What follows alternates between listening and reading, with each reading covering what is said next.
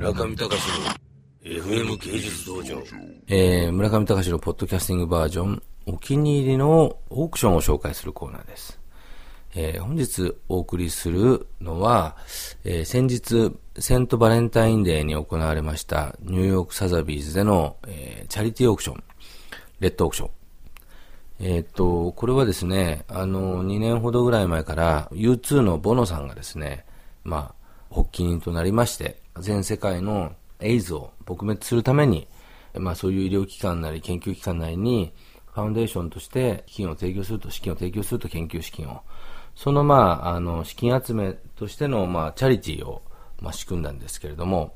まあ、ボノさんの発起人として、かつてはアップルコンピューターであったりとか、ギャップであるとか、そういうこうブランドがですね、まあ一つのブランディングプラス、まあ本当に社会貢献事業として参加していたわけなんですが、今回はですね、ダミアン・ハーシトさん、あの、イギリスの90年代の代表的なアーティストというか、まあ、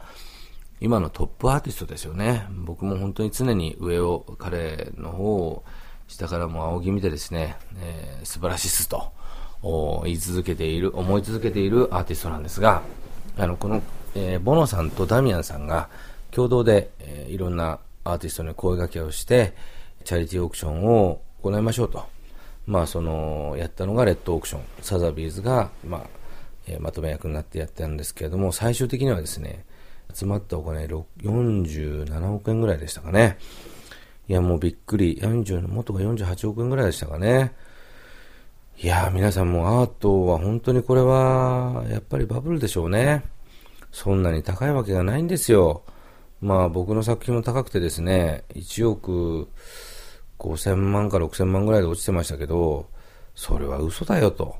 ダミアン・ハーストさんの作品のピルケースというですね、え、縦が2メートル、横が4メートルぐらいの棚に薬が入っているピルケースという作品などはですね、なんと6億円で落ちました。どういうことでしょうかね、これ。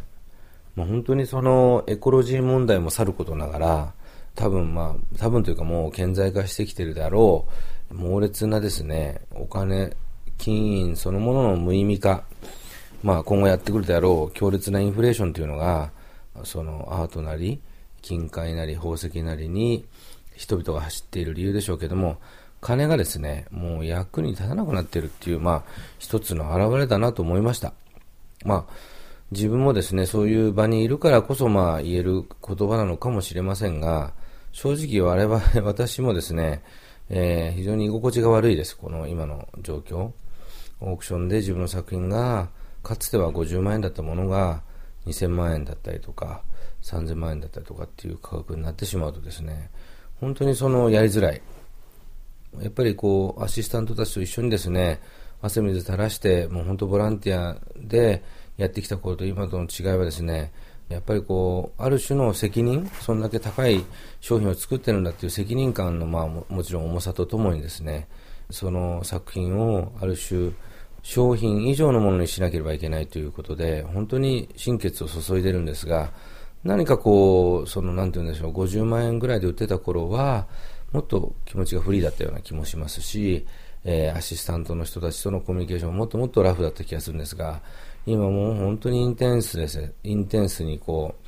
集中しきってですね、やり続けてるのがもう苦しいですし、やっぱりこう、本当にあと数年して、その価格が下落するのか、もしくは金の意味そのものがなくなるのか、まあどっちかでしょうけれども、その意味においてどっちにしたって、